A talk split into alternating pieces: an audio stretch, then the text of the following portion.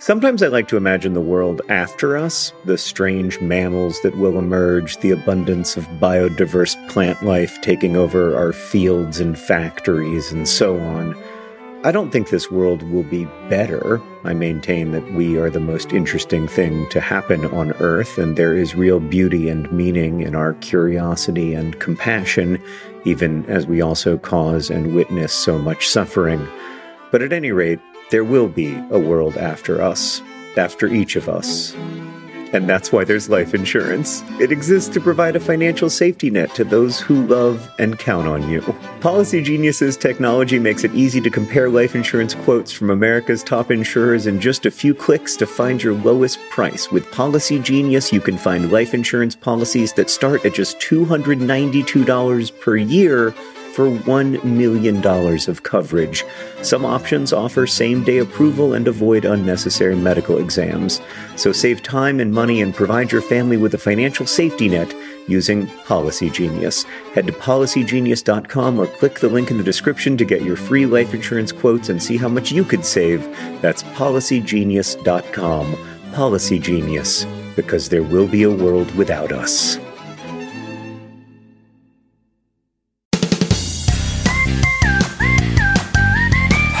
Hello, and welcome to Dear Hank and John. Or as I like to think of it, Dear John and Hank, I'm back. It's the uh, the podcast where Hank and occasionally his brother John uh, answer your questions, give you dubious advice, and bring you all of the week's news from both Mars and AFC Wimbledon. John, how you doing? I'm doing well. I'm a little tired.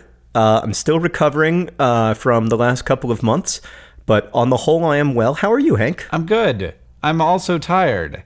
You can tell by my voice that I Yeah, it's a it's a tiring time of year for us. Uh, summer. Yeah. It it used to be the time of year when we relaxed and played together, uh, making games of our own creation. Uh, me always winning them by changing the rules midway through, even though you, despite being younger, were stronger and uh, smarter and, and more talented. I uh, I always held the, the rules of the game, which which made me a winner. But uh, these days, it isn't a place where we just uh, relax and uh, play games where I make the rules. These days, uh, summer is a stressful time of year where we must play a series of games in- involving rules made by other people. uh, and also winter and fall and spring. I feel that winter and fall and spring are times when I am home with my family more, and I get to make the rules in my home, uh, at least uh, with my wife. The children don't get to make rules, and it's great fun uh, to control them. Do you have a poem? I do have a poem for today. It's it's called Never Again the Same. It's by James Tate. Hank, I apologize in advance. This isn't the shortest short poem you've ever heard in your life, but uh, I think it's a good one, okay? Okay. All right. Uh, speaking of sunsets, last night's was shocking. I mean, sunsets aren't supposed to frighten you, are they? Well, this one was terrifying. People were screaming in the streets. Sure, it was beautiful, but far too beautiful. It wasn't natural. One climax followed another and then another until your knees went weak and you couldn't breathe. The colors were definitely not of this world. Peaches dripping opium, pandemonium of tangerines, inferno of irises, plutonian emeralds, all swirling and churning, swabbing like it was playing with us, like we were nothing, as if our whole lives were a preparation for this, this for which nothing could have prepared us, and for which we could not have been less prepared. The mockery of it all stung us bitterly, and when it was finally over, we whimpered and cried and howled. And then the streetlights came on as always, and we looked into one another's eyes ancient caves with still pools, and those little transparent fish who have never seen even one ray of light, and the calm that returned to us was not even our own. That's a poem uh, by James Tate. Never again the same. More or less the way that I've uh, felt coming home after the uh, the last two months of uh, crazy travel, and uh, the the calm uh, that has returned to me uh, does not even feel my own. Um, sorry for the long short poem, Hank, but uh, it's a good one, right? Yeah, it was wonderful. It was definitely not uh, the lyrics to an Elton John song. Yeah, I mean, I've noticed that in my absence, the short poems uh, have been pretty terrible. No, no nothing against uh, the many wonderful guest hosts you've had, but uh, they, they don't they, they don't have a gift for short poetry. Yeah, uh, that's I think that's something that you you know that you in particular are very good at. So, um, remind me, Hank, what this podcast is all about. I know it's about AFC Wimbledon and Mars and poetry, but I believe that there is a uh, there is a fourth component. Yes, the fourth component is that we answer questions and give dubious advice, John. Oh God, I love dubious advice. Where are we starting today, Hank? We're going to start with Russ in London, who asks Dear Hank and John, according to the Notes app on my phone, I have 23 books on my must read list 25 films, 6 TV shows, 21 theater shows, and 34 bands to check out on Spotify. My RSS reader shows probably 200 articles a day from webcomics and video games to philosophy and politics. This is all too much. I'm piling up more information than I can take in. I'm stressing myself out. At the same time, the world is full of brilliant people making making beautiful, insightful things. I love to learn about those things, and I'm really interested in lots of areas. As two crazily productive people with varied interests, how do you decide what to let through the filter so you don't get overwhelmed? Ooh. What a great question from Russ. Uh, we do live in an era defined by uh, the overabundance of information and uh, everything else. How do we choose uh, what to discover in a world where there is so much that might be discovered? Yeah, I don't. I don't even know. I, am I'm I'm really bad at that actually. I I, I I read quite slowly, so I can't even take in that much media. I. I do have a diverse set of interests, but I don't really have a diverse set of of media consumption habits. Like I watch one TV show at a time pretty slowly. Um, what are you watching right now? I'm watching the second season of Orange Is the New Black, which I'm quite late to. Uh, this uh, oh, uh, you know what's coming up at the end of the second season of Orange Is the New Black? Spoiler alert: The Fault in Our Stars. What do you mean by that? I mean that some of the characters read and discuss the book The Fault in Our Stars written by me. Oh, I think I may be. I think I, no, yes, indeed, I am. I am watching the third season of Orange Is the New Black. Yeah, that doesn't have anything written by me in it, but it's still good. Um, yes, I. I don't know. It's hard to keep track. Uh, but yes, you know what I'm watching? What is the third season of the television program The Americans? Oh, yeah, I've heard that's which good. is the best TV show I think I've ever watched. Well, you're not helping Russ here by potentially adding a new series to his must-watch list. Oh man, well, and the other thing that Russ needs to do is bear in mind that Paper Towns, the movie, isn't even out in the United Kingdom yet, so he needs to add that to his list. uh, Russ, I mean, you need to put aside those 25 films immediately and focus on consuming the media that is the Paper Towns movie adaptation. Um, uh, yeah, I mean, I think that the only thing that you can do uh, is to uh, forgive yourself for all of the amazing things that you will never learn about, um, and to try to focus uh, with energy and passion and joy on the things that you will learn about. So, you know, I, I don't read uh, 100 books a year like I used to in my uh, early 20s. Um, but I try uh, to read books that I really like. And if I don't like a book, frankly, these days I just stop reading it because uh, I know that there's so many books on my to read list. So that would be my main recommendation is to kind of forgive yourself and to, uh, you know, when you find something that you like, uh, hold on to it and get excited about it and share it, even if it means that it's going to add to someone else's reading list. Absolutely.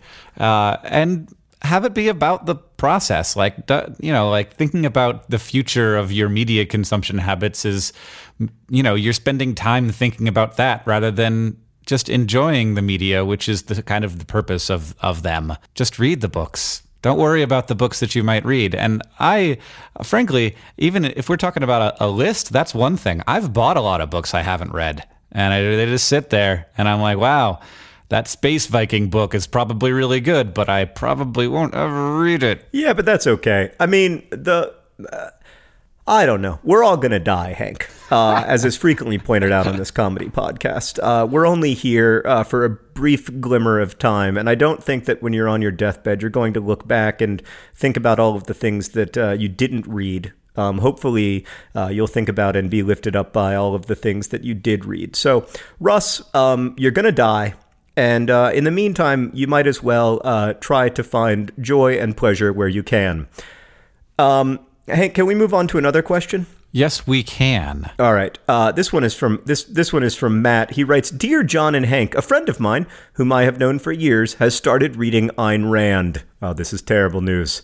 This is terrible. I'm concerned about Matt, but I'm mostly concerned about Matt's friend. It's irritating for friends and family. I don't doubt it, Matt. But more than that, those ideas hurt everyone and everything around whoever spouts them. So true. Uh, he's just begun this. How do I help him realize that this path is not good and is a detriment to this planet? Thank you very much. Uh, it's so rare that I find someone who hates Ayn Rand as purely as, as Matt and I do. First off, thank you for your question, Matt. Uh, it's really uh, it's moving, it's profound, and it gets at the heart of uh, the heart of literature in, in the United States, which is that Ayn Rand is is the worst, is the worst author in print today. Um, and uh, you want to talk about books that shouldn't be on your to read list? How about you just knock off The Fountainhead and Atlas Shrugged? Boom, save yourself 2,500 pages. I can summarize it for you uh, nicely, which is that uh, if you imagine a world that is different from the world that actually exists, then uh, always acting selfishly would make sense. However, we don't live in that world that doesn't exist. So, uh, it doesn't it you know so so atlas shrugged and the fountainhead are both irrelevant to our actual lives as actually lived. There's something incredibly um, exciting about reading uh, Ayn Rand for the first time uh, because you feel inevitably um, like the characters who are at the center of the stories you feel like a special snowflake. Um, you feel like uh, you know the world is is aligned against you and if only you know things were fair and just and uh, everyone acted according to their will, you would rise to the top, um, as inevitably you should. But the, the, the difficult thing is is realizing that everyone experiences that when they read uh, Atlas Shrugged or The Fountainhead, which is precisely why those books are so popular and still in print. Um, but yeah, I completely agree with you, Matt. All I can say is that usually in time, people abandon objectivism. And when they don't, you abandon them. I'm just going to leave that one all to John because I know very little about these books. Well, actually, I'm, I'm super interested in actually reading them, and I, I, would if they were not so large because I want to see the techniques used to make people get so riled up about this worldview and and so like they just like eat it so deeply that it then for many people affects them for their entire lives and then you hear you know, people who are super smart who have been affected by this and then go on to become quite successful. Um, talking about how that the, these books influence them, and and I think in some ways it it creates good business people. Uh, because it, it not necess- not like good for the world, but good for business, good for a particular business, because it makes people feel very empowered in their selfishness. Right. Um, right. And uh, and and so when I when I I get I get discouraged when I uh, you know when I read that some that many very powerful people have this worldview, and it's just it's very it's very upsetting because it basically requires you to believe that most people are just inferior are are are on are inferior. Yeah. That is the that is that the they are fundamentally yes. less um, than you. You, of course, always being uh, the one who isn't inferior. You, the one who has read this book. Uh, yeah, no, there's a guy running for president of the United States who's literally named after Ayn Rand. um, yeah, so I think um, I you know, this is a place where I have especially strong feelings, and I know a lot of people will disagree with me. And I should say, um, because it is true, that I might be wrong, and I often am wrong. And, um, you know, it's totally possible that I'm completely wrong about Ayn Rand, but I do have incredibly strong feelings about her uh, her work.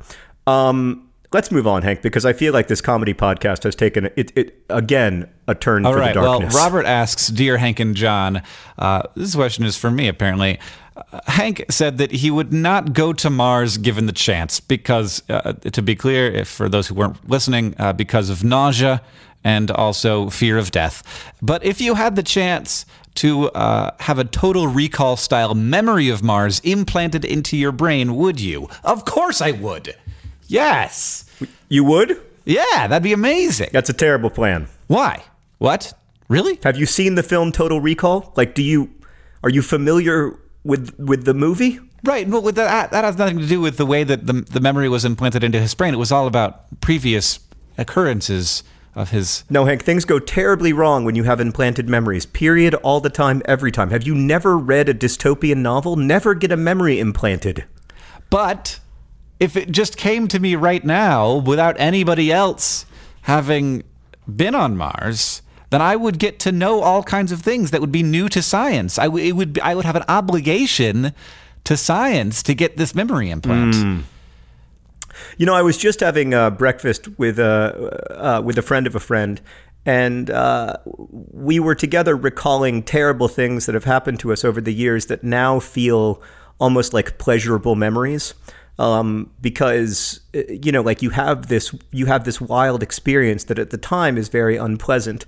I was remembering, for instance, this uh, this this sailing trip that we took in Sweden with uh, with really good friends of ours, and um, one of whom, by the way, is is a fan of Ayn Rand. And I, I don't know, maybe a listener to this podcast, and so maybe I've just uh, offended him terribly. But he, regardless, we're still really good friends, even though we have different worldviews. And um, uh, we were on this this sailboat in Sweden, Hank, and it was August, and, and my wife had brought a bikini, and I had brought a uh, a nice pair of swim trunks, except that it was actually like negative forty five degrees Kelvin. it was colder than absolute zero, um, and it was just unbelievably awful. By the way, when I say degrees Kelvin, people get really mad. So yeah, well, also when you say below absolute zero. Well, yes, exact. Now I've now I've now I've I've I've infuriated the the Randians, and I've also infuriated the people who believe in science.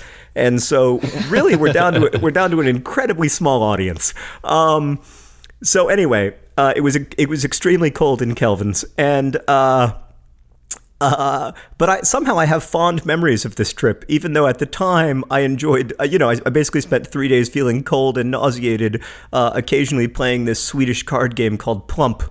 And uh, it was generally horrific. Uh, we went to one island that was uh, occupied by nothing but rats, but it was occupied by so many rats. It was just an in, in, unfathomable number of rats per square inch, so that when you walked to the bathroom, uh, which was the only building on the island, you, you, would walk past literally thousands of scurrying rats scurrying all over your your feet, um, which had to be you know clothed in very very uh, large boots because it was so incredibly cold in the Swedish August, and uh, and yet somehow I, I have really fond memories. So I feel like the other the other thing I would say about you wanting to get these memories implanted is that the memories would in a way be a lie. Uh, they would inherently be a lie. Like like memory is uh, is incomplete and deceitful. So I'm not sure hmm. that it would be scientifically useful. That's true. There is truth there.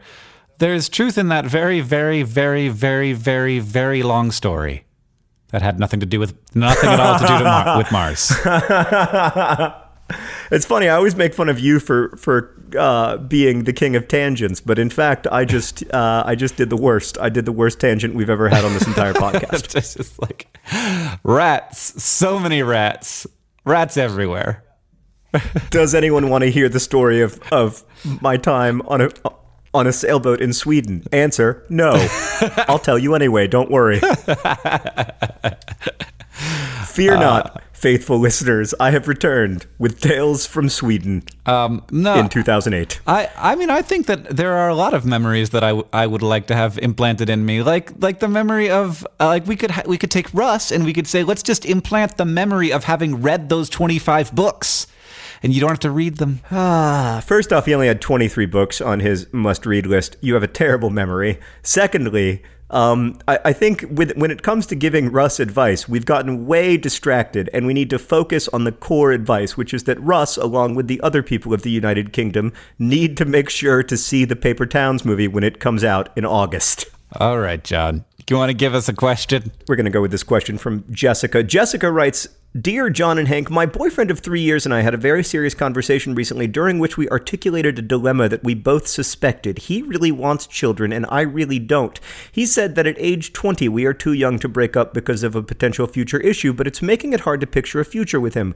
Do we break up now because of this difference or wait to see if one of us changes our mind?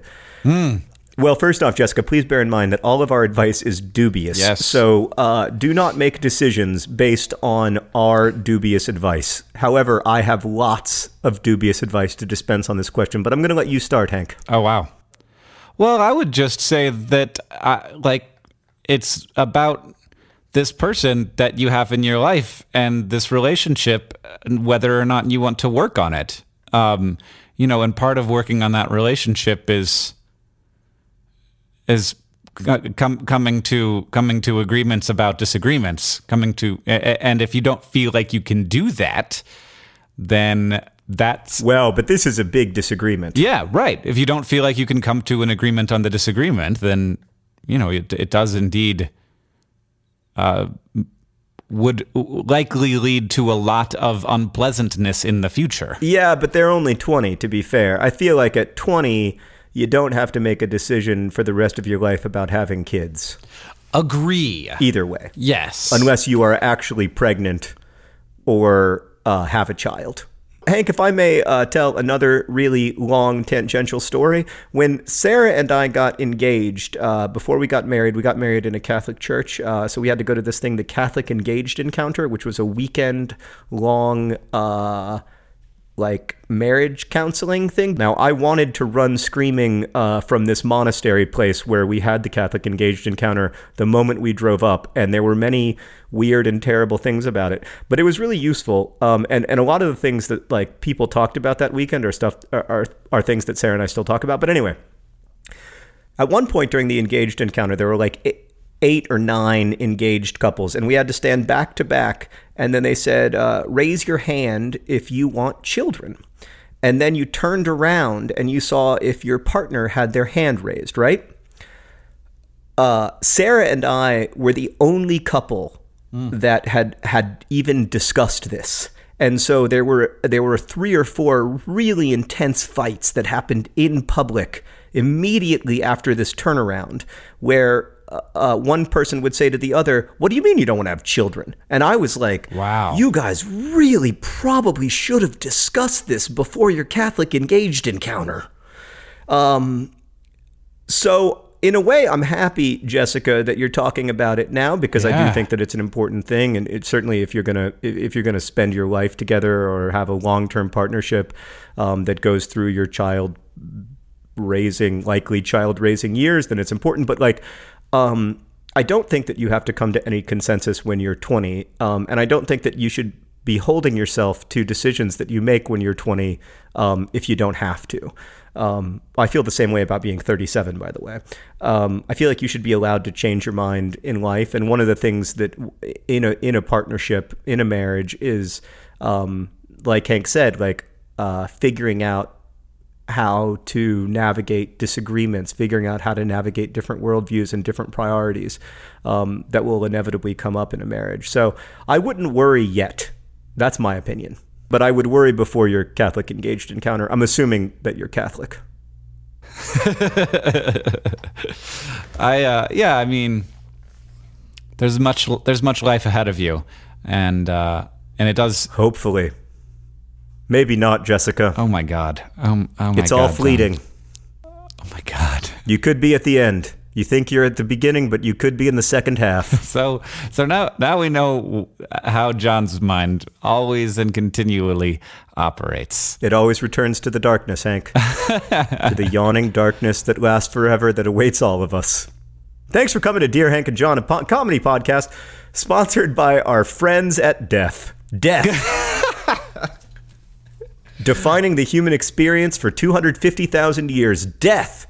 What would life be without it? This podcast, John, I want to say is also brought to to you, the listeners, by Marzipan, the uh, the the the product of food that people sometimes shape into other food type products. And also, according to the one time that I Googled marzipan in order to uh, to have a picture of marzipan from Homestar Runner uh, into little tiny babies, which is extremely, extremely creepy. And there's a whole thing on marzipan babies that I don't know if that got shared on Facebook or something, but when you Google marzipan, there's lots of tiny babies the size of your hand, and it's really terrifying. I guess my concern with the Marzipan sponsorship is I just don't see how it's ever going to be actually enacted, whereas the death sponsorship seems to me totally doable. This episode of Dear Hank John is brought to you by Thrive Market. Thrive Market is there to help you maintain the kinds of habits that you want to have. For me, I need to have the right kind of food in the house or I will eat whatever. Oreo recently sent me some free fancy Oreos. They were weird. I ate all of them. I ate all of them in a week, and it was a problem. I can't do that. I need to have healthy good stuff in the house, and Thrive Market can help you have healthy habits. It's a great go to for all your grocery and household essentials, and the convenience of getting everything online and then like just quickly shipped to the doorstep. It's a huge time saver. Thrive Market carries brands with great ingredients and sourcing methods. They got Amy's, Banza, Burt's Bees, Chobani, Honest Kids, Kind, Mike's Hot Honey, Oatly, Olipop, Poppy, Saalt. I've never heard of Saalt, but it's got two A's in it, so it has to be good. And as a Thrive Market member, you can save money on every single grocery order. On average, you can save over 30% every time. And they also have a deals page that changes every day. When you join Thrive Market, you are also helping a family in need with their one for one membership matching program. You join, they give. Join in on the savings with Thrive Market today and get 30% off your first order plus a $60 free gift. I enjoyed my $60 free gift. I was surprised by it, and it was kind of thing I wouldn't have bought. And then now I'm like on the ghee train. They gave me free ghee. And I was like, I don't know what ghee is, but then I was like, oh, this is great. It's like butter, but it's different and more spreadable. Go to thrivemarket.com slash dearhank for 30% off your first order, plus that free $60 gift. That's thrive, T-H-R-I-V-E market.com slash dearhank, thrivemarket.com slash dearhank. Should we answer another question? I think we should answer another question. Uh, this is from uh, Rachel, uh, and you you used this word earlier in the podcast, and I think that that Rachel and and everyone needs some clarity from specifically John Green. Uh, so Rachel asks, "Dear Hank and John, can you please explain the proper use of nausea, nauseated, and nauseous?" Sure, I will explain it. Um, nausea uh, is a noun. Um, like the nausea that one feels when one is on a boat in Sweden uh, is is the proper use of nausea. And then nauseated and nauseous um, are synonyms that people act like aren't synonyms because they want to uh, impose rules of grammar that uh, are ridiculous. Ah, is that fair, Hank? I, I have no idea. Um, I had been told that there was some that there was some difference between those two, and uh, by, by apparently these prescriptivist D bags. Yeah, I mean, why be prescriptivist? We all know what nauseous means. We all know what nauseated means. Technically, nauseous, uh, you know, ought to mean, you know, a thing that makes you feel nauseated. Like, uh, you know, the the ocean is is nauseous uh, when you are on a sailboat and it makes you feel nauseated. But that's ludicrous. Uh, we all know what nauseous means. Like if something makes you feel nauseous, you're, you're it's fine. It's fine. Nothing nothing is going nothing fundamental about the language is going to uh, is going to be deeply affected uh, by us just accepting nauseous also meaning nauseated. Uh, for me, like language exists uh, to communicate, and it should be as clear as possible. And when uh, when ambiguity is introduced from uh, in, in language, we need to find ways to make it clear. But like you know, all all the time we use language in ways that are far more confusing than nauseous and nauseated, and somehow we get by. Like when I say like, Hank, there is a bear, uh, and it is going to kill us. You don't like pause and say, but John, do you mean like a, a bear? Person? Like, do you mean a naked person? Do you mean um, do you mean a, a, weight that we must bear that's going to kill us? No, you just you you, understand from context that I'm referring. Uh, to, to a large mammal that is going to kill us. And so there's perfect clarity in that sentence. So I just, I, I feel like we need to just let language be um, unless uh, we're introducing problematic ambiguities. You have it there. You have it fr- directly from a, a person who makes words for a living. So we can we can have that. Try very hard not to make words. I try to use existing ones. I'm not Shakespeare.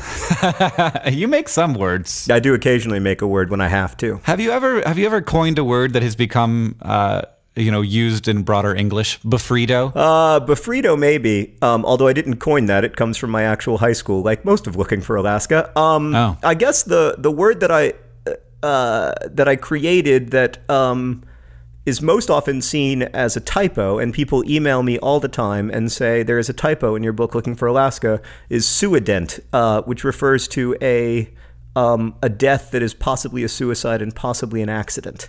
Um, but that hasn't really caught on, except that people think it's a typo. Uh, I have a question from Jose, who asks Dear Hank and John if you two could replace any famous duo. yeah. Who would it be and why? Wait, now would we in this situation would we be becoming a famous duo? No, we would. We yes, we would be becoming an, a famous duo that already exists.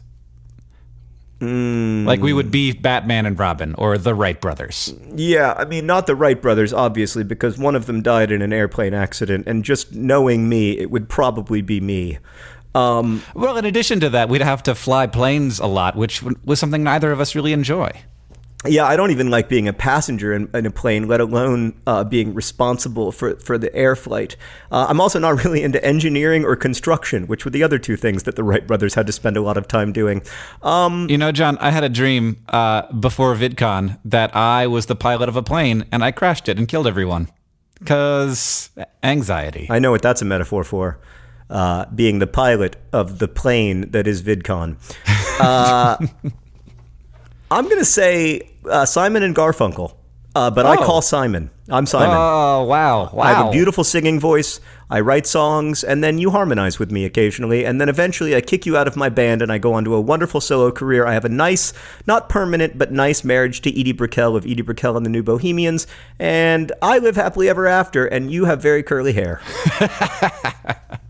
How about Hall and Oates then, and you get to be Oates? I'll take Oates. I don't mind being Oates. Oates, Oates has had a good life. I I actually know very little about Hall and Oates, except that I like their music a great deal. Is that who you'd pick? You'd pick Hall and Oates? No, no. Um, What would you pick? What pick a duo? let's let's let's replace Watson and Crick, and then not be total d bags about it. Oh, yeah, that's a good idea. We'll replace Watson and Crick, and we will acknowledge the contributions of other scientists, especially women, to figuring out the structure of Yeah. DNA. And and also not be racist. That's good. That's a good policy. I have to say, um, one of the best science books I've ever written was unfortunately written uh, by either Watson or Crick. I can't remember which one. Uh, and it's about the discovery of the double helix, and of course, it's it, it, it or or the figuring out of the double helix. I guess it wasn't discovered. Um, and uh, you know, it's of course in retro. Like I didn't know this at the time when I was reading it in high school, but it's a it's a completely sort of fabricated account that puts Watson and Crick at the center of things in ways that they they really weren't. But um, oh, but it's a good read. It's not fair that you should be able to both be a good scientist and and a good writer. Um, but it, it was a it was a good read. I've never read that. Um, and to be uh, to be totally fair, it's it's Watson who has been the uh, the the the crazy sexist racist guy. I know. I know. Let me look up and see if it was. Let me see who it was that wrote the book. It was. I think it might have been. I think it might have been. I think it might have been Crick. Let's see.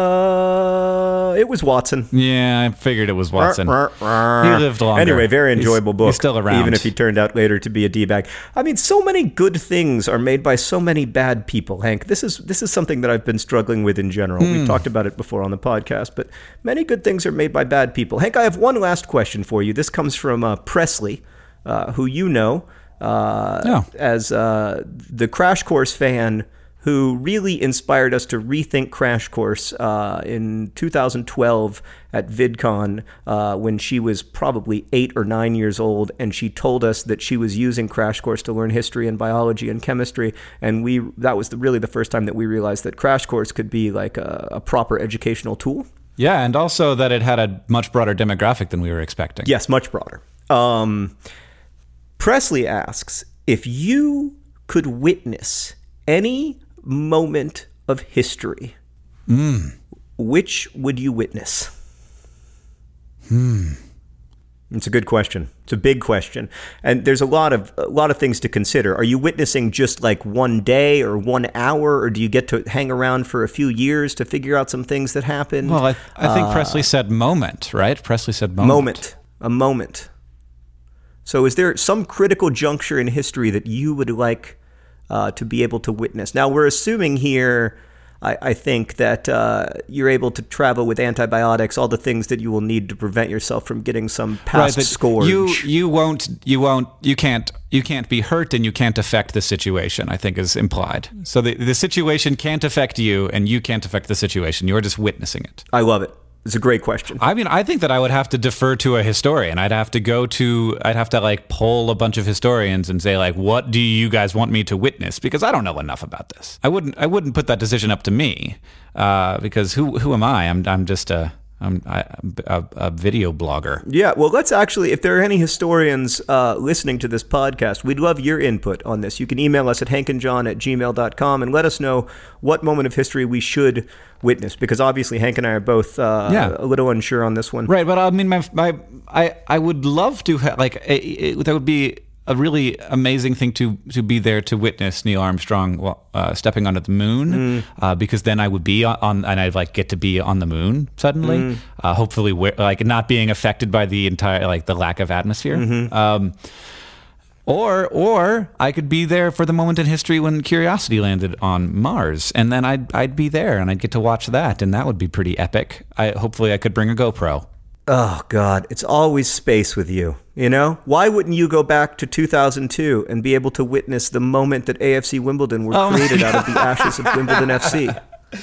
The most important moment in, in world history. Um, yeah, I mean, th- there's also like, uh, what, what what would you think about being able to witness Jesus, John? Oh, I'd be in favor of that. Uh, I think that you could learn a lot. I mean, I, my my initial thought was uh, immediately went to uh, the the the moment um, that Muhammad and the Islamic community in exile in Medina uh, sort of settled with the Meccans to allow a, a return to uh, an annual return to Mecca.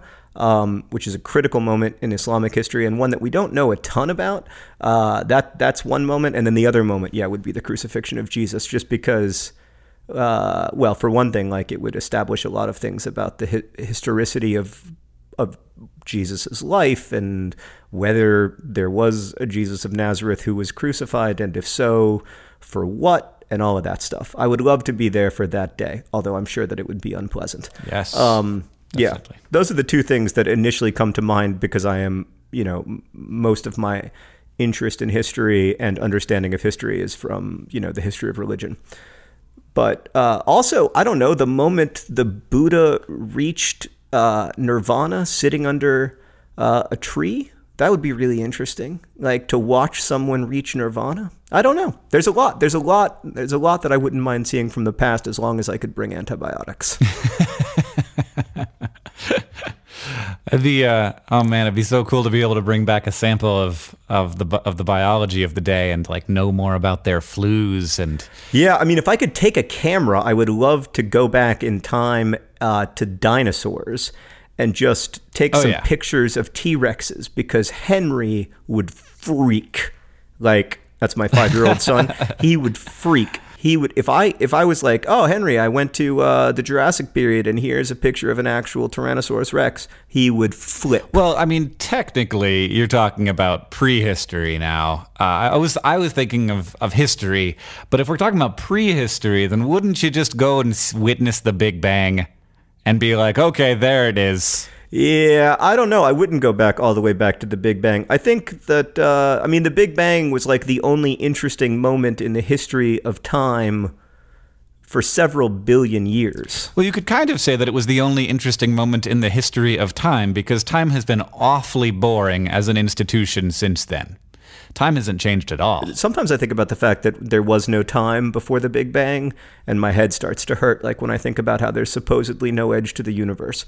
Can we move on, Hank, to uh, the news from AFC Wimbledon and Mars? Your problem there was the word before uh, when dealing with uh, the the you know the creation of time. Right. Like yeah, exactly. That that even that sentence is incorrect. That there was no time before the creation of time. Uh, yeah, I, I, it's it's hard to get your head around the idea of time being created, but it was. It will also uh, cease to exist um, in the fullness of time, like all things. Uh, let's talk about the news from AFC Wimbledon and Mars. Now I'm wondering if time will actually cease to exist, but I'm not going to go there. So let's talk about. Of course let's talk it will, about, Hank. because everything ceases eventually, even time. I don't know. I don't know that that's true. I'm not sure that we know whether or not that's true. But let me tell you some news from Mars. Are you ready for it? Oh my God, I'm so excited. All right. Well, the Curiosity rover celebrated celebrated its third birthday on Mars last week. Though actually, on the day that this podcast is being recorded, it is officially the third birthday of the Curiosity rover on Mars, which is exciting. And uh, as we discussed last week with Felicia, it sang itself happy happy birthday today. That's wonderful. Um, that's really lovely. Uh, you know, you know, you know what else has turned three? What? Like a billion humans just this year. No big deal. Whatever. Now you're not going to impress me with turning three. Curiosity. Well, that's not actually our Mars news, which comes from an older mission uh, still operating in orbit around Mars. The European Space Agency's Mars Express orbiter has been photographing Mars for over 11 years, and this week they released a, a video. It's really cool. Ooh. It's freaking gorgeous that they compiled from the data uh, and photographs collected by the Mars Express orbiter. Um, uh, it's a it's a 3D render uh, flyover of Mars's Atlantis chaos region. Uh, using using stuff from the high resolution stereo camera, it's super super gorgeous. And the only thing I wanted from it was for it to be longer, so that I could continue flying over the surface of Mars. And you can you can uh, virtually fly over the surface of Mars yourself. All you just got to go to YouTube and search for Atlantis Chaos, and that is Atlantis Chaos. Yes, that is what it's called. That's pretty cool region of a pretty cool planet.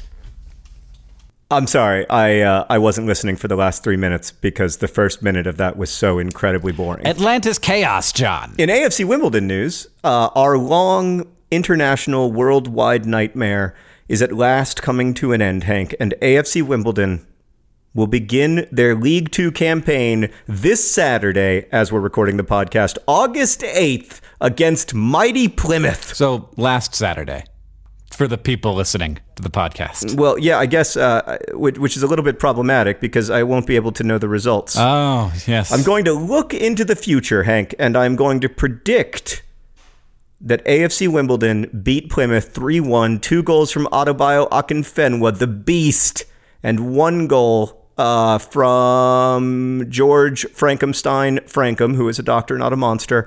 And uh, we win 3 0. And uh, in the North Stand, which, as you know, Hank, is no longer called the North Stand, it's called the John Green Stand because I'm sponsoring uh, the stand. Did I tell you about that? Yep, you did. So, uh, and then in the North Stand, after uh, George Frankenstein Francomb scores the third goal, they're going to sing my name, uh, and I will weep.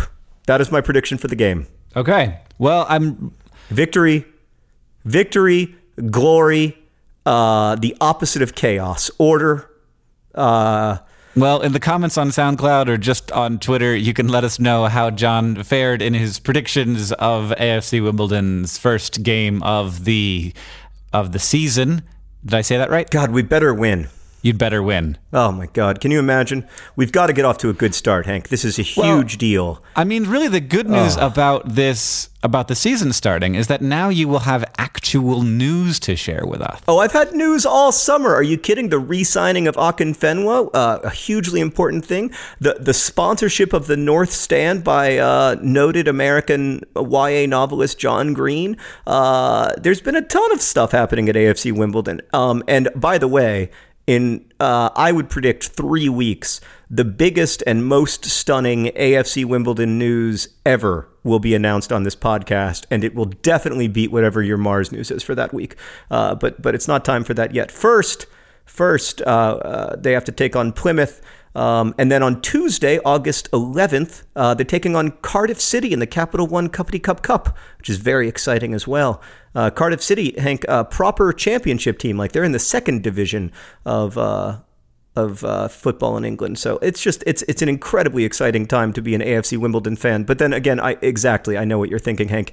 It's always an incredibly exciting time to be an AFC Wimbledon fan. And that is the news from Mars and AFC Wimbledon.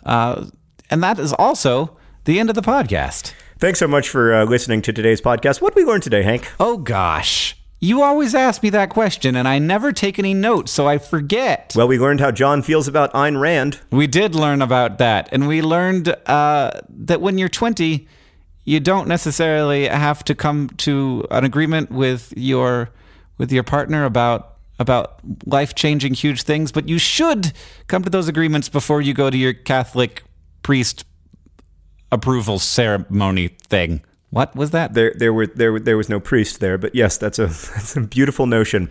Um,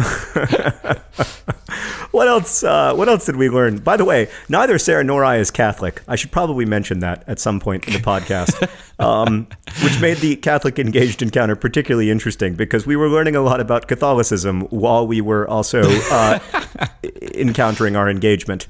Uh, you know, the other thing that we learned, Hank, is uh, when you go to Sweden in August, don't take a bikini because it's going to be cold. It's going to be negative Kelvin's cold. Oh my god. When we learned that negative Kelvin exists.